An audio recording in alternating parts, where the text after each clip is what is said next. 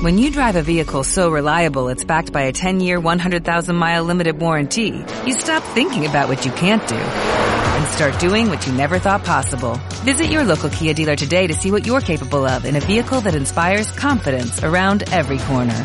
Kia, movement that inspires. Call 800-3334-KIA for details. Always drive safely. Limited inventory available. Warranties include 10-year 100,000-mile powertrain and 5-year 60,000-mile basic. Warranties are limited. See retailer for details. Bienvenidos a Psico Rebeldes, hoy capítulo 134.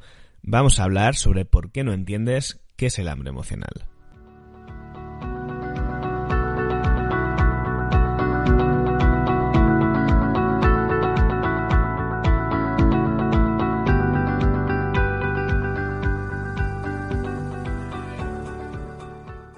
Seguro que te suena la experiencia de haber tenido un día en el trabajo muy largo, quizás algún conflicto con un compañero, con tu jefe, haber recibido una mala noticia y de repente llegar a casa y sentir con mucha fuerza la motivación de pedir un Uber Eats de estos, un globo o algo así que te pueda traer pues una cena, una comida así pues grasientosa y con mucho azúcar y de este tipo, ¿no? O quizás también te puede sonar eh, la siguiente situación que voy a describir, que es sentir que hay semanas en las que no tienes nada de conducta de picoteo, que estás como muy regulado, regulada con la comida, y de repente otras que estás más raro, más rara, y tienes como todo el rato esa constante sensación de hambre y de querer comer, y tú sabes que no puede ser porque estás, vamos a, esto entre comillas, no me, no me estás viendo hacer el gesto, pero lo estoy haciendo, nutrido o nutrida. A ambas situaciones las podríamos catalogar como hambre emocional. El problema es que se ha vuelto una etiqueta, esto del hambre emocional, tan amplia y a menudo tan confusa que metemos ahí un poco de todo. Relaciones de regulación emocional a través de la alimentación, reacciones rebote a dietas restrictivas, eh, ingestas compulsivas, una serie de cosas que quizás no van todas siempre en el mismo saco y que no acabamos de entender yo tengo una cruzada no, no por esto, sino bueno, por, por, todo lo que rodea la profesión de la psicología, con la gente que divulga sobre temas de psicología sin en realidad tener la titularidad ni los conocimientos, que sobre todo eso es lo importante, no tienen los conocimientos. Cualquiera se puede abrir una cuenta de TikTok o de Instagram y empezar a decirte es que te comes las emociones y a ti te va a cuadrar porque tú notas de alguna manera que muchas veces comes por una no por un hambre que no es real en el sentido de ser nutritivo que hemos dicho esa necesidad de nutrición, ¿no? Pero en realidad eso no es decirte nada o yo creo que no es realmente llegar a entender cómo funciona esto del hambre emocional. Así que he decidido eh, investigar un poco sobre el tema y encontrar una explicación que pueda unir la parte psicológica con la parte, con esa parte que, podemos percibir que es como más biológica, que es esas ganas de comer. Esto del hambre emocional, o mejor dicho, más que del hambre emocional, de nuestra relación con la comida, tiene muchas aristas, muchos ángulos, te lo podré explicar desde muchos sitios, pero en este caso he encontrado una forma de vincularlo con la teoría del apego, y creo que es muy interesante eh, percibir esta asociación porque, bajo mi punto de vista, coincide totalmente con lo que yo he visto en consulta trabajando con personas. No me enrollo más, te voy a dejar con el contenido ya eh, los de siempre, ¿vale? Te recuerdo que tienes todos los enlaces eh, a mis recursos gratuitos en la descripción del episodio. De hecho, si no recuerdo mal, tengo una guía que tiene que ver con, bueno, con algunas ideas para trabajar o superar eh, o mejorar en esa relación con el hambre emocional. Y además tienes también el enlace al canal de YouTube donde puedes ver este mismo contenido en formato vídeo. Vamos con ello. Es muy posible que alguna vez hayas oído hablar sobre eso que llaman hambre emocional. Y es que son muchos los medios de prensa, las revistas que hablan sobre ello. También los influencers y divulgadores de dudosa fiabilidad. Yo soy health coach de profesión, me encanta. También es muy probable que aunque hayas aceptado a pies juntillas que este fenómeno existe, pues no lo acabas de entender del todo. En este vídeo vas a descubrir qué es realmente eso del comer emocional y por qué le afecta más a unas personas que a otras. En el año 1995, la princesa de Gales concedió a la BBC una de las entrevistas más virales que ha habido a lo largo de la historia. En ella le contaba al mundo que tenía un trastorno de alimentación llamado bulimia. Aunque la alimentación emocional no es algo de lo que se discutía comúnmente en esta época, las declaraciones de la princesa generaron un gran revuelo y un creciente interés por este tema. Diana explicó que el detonante de su enfermedad fue el compromiso adquirido con el príncipe Carlos. La causa que se le atribuye es la cantidad de estrés y presión a la que estaba sometida por estar en el ojo público. Esto le llevó a comer de manera descontrolada y posteriormente a desarrollar conductas compensatorias para controlar el aumento de peso. Sería un ejemplo icónico de cómo el malestar emocional nos puede llevar a tener un problema de alimentación, en este caso a descontrolarnos con ella y también a aumentar de peso. Si consultamos las estadísticas, es cierto que durante los últimos 50 años se han visto incrementadas las tasas de obesidad en la población. Existen muchas razones sociales para explicar este fenómeno y ninguna tiene que ver con la leche materna. Esto que acabo de decir supongo que no entiendes a qué viene, pero es que la semana pasada me encontré en Instagram la publicación de un tipo que decía que el problema de las personas con sobrepeso es que no habían recibido de pequeños la leche de sus madres con amor. Era un tío que estaba ahí súper cachas y que decía que él de pequeño había tenido obesidad. Yo no sé cómo le dieron a él la leche de pequeño, pero desde luego algún golpecito al nacer sí que se debió llevar. Te decía antes, existen muchos factores que podrían explicar este aumento de la obesidad en la población, como por ejemplo el fácil acceso que tenemos hoy día a cualquier tipo de alimento. Te coges el móvil, pides un globo y ya estaría. La crisis económica y la inflación pues tampoco ayudan, porque encarecen la lista de la compra y todos sabemos que los productos menos saludables siempre son los más baratos y asequibles. También el desarrollo de la tecnología, que nos ha vuelto la vida más cómoda y como consecuencia nos tenemos que mover y desplazar menos para tareas que antes sí lo requerían. Ok, pero dentro de todas estas razones que son más de origen social o cultural, ¿hay espacio para una razón que sea puramente psicológica? Antes de entrar de lleno en lo que va a ser el contenido de este vídeo, quiero recordarte que he escrito un libro, que lo tienes por aquí, ¿vale? Bueno, yo lo tengo por aquí, tú lo vas a tener en la descripción, que se llama Con querer no es suficiente. Es una revisión bibliográfica sobre la dependencia emocional y el apego en el siglo XXI, ya que esto está muy relacionado con el contexto cultural y social en el que vivimos, pero además también es una forma de profundizar sobre nuestras formas de relacionarnos y por qué a veces tendemos a repetir patrones con personas que precisamente hacen que nuestras relaciones pues fracasen. Es muy interesante, si te gusta este vídeo creo que te va a molar, así que como te digo, lo tienes abajo en la descripción por si quieres echarle un ojo en Amazon. Y ahora sí, vamos con el tema. Pues la respuesta es que posiblemente sí, que la conducta de sobreingesta guarda una relación estrecha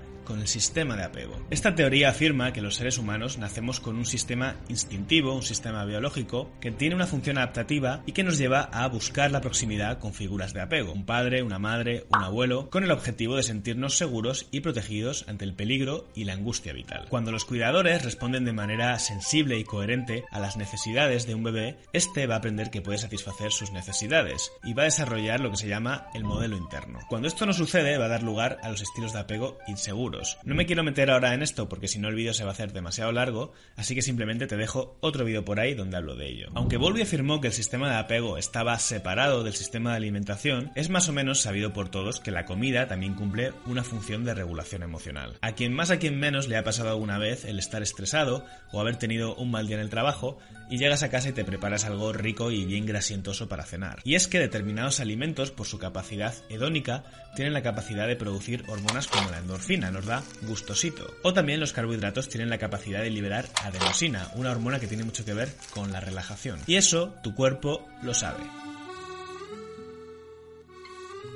Pero si vamos un paso más allá de lo puramente biológico y orgánico, ¿es posible que la ingesta alimentaria sea también una conducta de apego? O mejor dicho, ¿es posible que pueda confundirse con una conducta de apego? El consumo de comida reconfortante activa cogniciones en la mente asociadas a las relaciones que tenemos con personas cercanas. De alguna manera, comer determinados tipos de alimentos que tenemos asociados a experiencias compartidas de cariño, de cuidado, de protección, de satisfacción, podría ser una experiencia sustitutiva de las propias experiencias. Dicho de una manera bastante más sencilla, la ingesta podría ser una forma de conectar con esos sentimientos positivos asociados al apego. Diversos estudios han encontrado una correlación positiva entre el estilo de apego inseguro ansioso, el IMC, el índice de masa corporal, y también tener problemas de atracón o sobreingesta alimentaria. Lo cual tiene mucho sentido con lo que te acabo de explicar, ya que las personas que tienen un estilo de apego ansioso son más propensas a experimentar con cierto nivel de ansiedad y de angustia la necesidad de proximidad con sus figuras de apego, de intimidad, de vínculo, etc. Un posible vínculo mediador entre este estilo de apego y la alimentación emocional sería la mala interpretación de las señales internas. Es decir, que yo me pueda sentir en un momento dado solo, rechazado, abandonado, vulnerable y lo perciba como que tengo hambre en el año 2000, Van Strien, no sé si se pronuncia así porque es un nombre creo que holandés, no tengo ni idea, encontró una correlación negativa entre la conciencia interoceptiva y la inseguridad social. Esto quiere decir que las personas que tenían una menor conciencia de sus estados internos, es decir, una menor introspección, un menor acceso a su mundo interior, también tenían más ansiedad social. Curiosamente, estos dos factores por separado también eran capaces de predecir la relación que iban a tener las personas con la alimentación emocional. Voy a hacer una recapitulación por si te has perdido en algún punto. La hipótesis es que las personas que tienen un estilo de apego de carácter inseguro lo tienen sobre todo porque de pequeños se han cuidado con referentes o con figuras de apego que no eran sensibles ni coherentes a sus estados internos. Como no han tenido esas figuras coherentes a sus estados internos, ellos tampoco han podido atender, etiquetar y ser más conscientes de lo que les pasa dentro de sí. Esto llevaría a las personas a una falsa discriminación de lo que les sucede cuando se sienten mal y a confundirlo con una posible sensación de hambre. Además, habría que sumarle el aprendizaje de regulación emocional a través de la comida. Si yo cuando era pequeño o pequeña descubrí que si me sentía mal y comía algo rico me tranquilizaba, esto ha quedado grabado en mi cerebro como una conducta de solución y la seguiré repitiendo cuando sea adulto. Siempre recordaré el caso de un paciente que me decía que él sentía el hambre en la espalda. Esto es imposible. El hambre real se siente en el estómago y es que duele. Lo que pasa es que él confundía una sensación somática de malestar que la experimentaba en la espalda con el hambre. Por lo general, las personas que tienen momentos de sobreingesta alimentaria, de atracones, o eso que hemos llamado al comienzo del vídeo como hambre emocional, son conscientes de que cuando comen no lo hacen por un hambre real, sino que es otra cosa lo que les lleva a realizar dichas ingestas. Y en cierto modo también tengo que decirte que todas las personas, tengamos un problema de alimentación o no, comemos de manera emocional y no pasa nada. Estas personas lo suelen saber por deducciones lógicas. Por ejemplo, si acabo de comer hace una hora, no tiene sentido que ahora de repente tenga tantísimo hambre. Pero en lo que suelen fallar es en in situ en identificar en ese preciso momento qué es lo que sienten y qué les está pasando por dentro que les lleva a querer comer. Y ojo que con esto no estoy queriendo decir que ese hambre que sienten las personas o el deseo de comer sea falso, exagerado, se lo estén inventando. Ni mucho menos. Lo que sucede es que el cerebro está fallando en la forma de entender la necesidad que realmente tenemos. De hecho, muchas personas que se dan atracones describen estos atracones como momentos de trance. No saben muy bien qué les ha llevado a comer de esa manera y recuperan un poco la conciencia cuando el momento ya ha acabado y a lo mejor aparece la culpa. Existen muchísimas técnicas y pautas que podemos hacer para mejorar en nuestra relación de descontrol con la alimentación, desde establecer rutinas de alimentación que sean fáciles y que no nos hagan pasar hambre, a técnicas como el mindful eating. También erradicar aquellas cosas que están contribuyendo a que el problema empeore, como son las dietas restrictivas. En mi experiencia profesional, además de todo esto, es también necesario trabajar con un profesional el tema de la autoconciencia de nosotros mismos, que es lo que hemos visto en este vídeo. Por ejemplo, con autorregistros. Yo utilizo los autorregistros en cadena que pueden ser de atrás hacia adelante o de adelante hacia atrás. Normalmente es más fácil empezar de adelante hacia atrás. Esto es partir del momento que hemos tenido el atracón e ir haciendo memoria para ver cómo hemos llegado hasta ahí, qué emociones y pensamientos nos han ido conduciendo hasta el atracón. Cuando ya esto lo tenemos trabajado y somos capaces de verlo,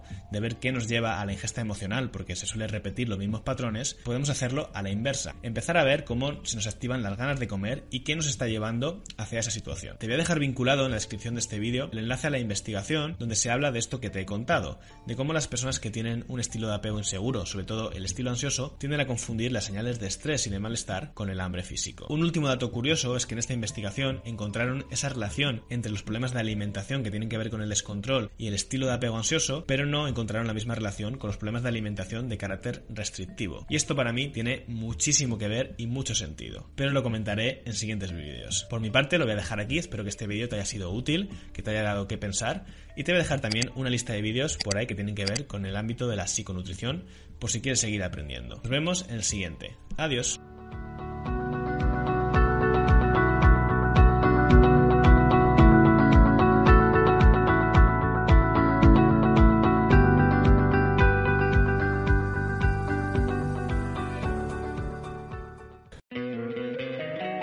Don't you love an extra $100 in your pocket?